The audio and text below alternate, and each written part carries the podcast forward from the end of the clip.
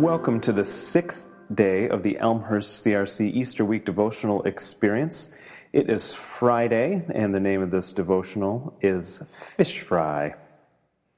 When Jesus first met his disciples, many of them were fishermen, but they left their boats and nets to follow after him and go fishing for people instead.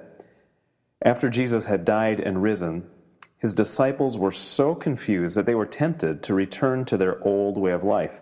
I am going fishing, Peter said, and the rest went along with him.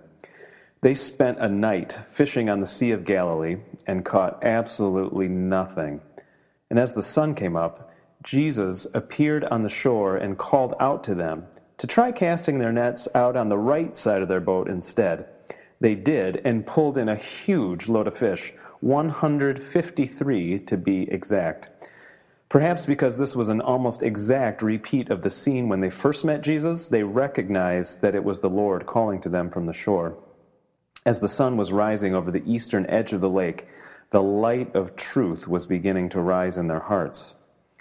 When they got to shore, Peter was so excited that he hauled the entire net of 153 wriggling fish onto shore by himself.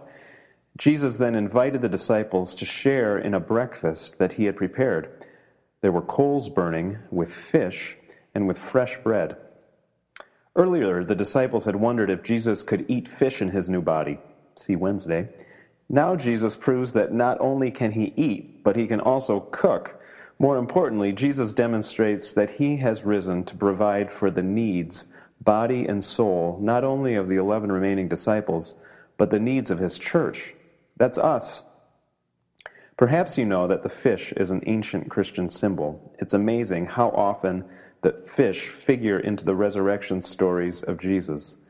The Greek word for fish is ichthus, I X T H, that's just one letter, theta in Greek, U S.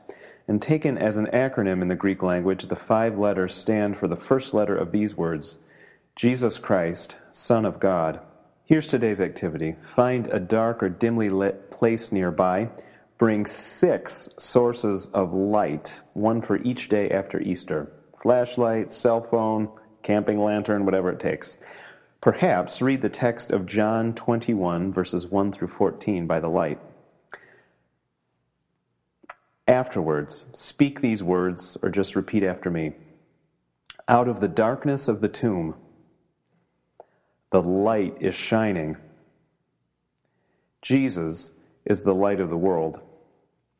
Perhaps today you can draw the symbol of a Christian fish, or maybe even the word ichthus, on something to remind you that Jesus is alive.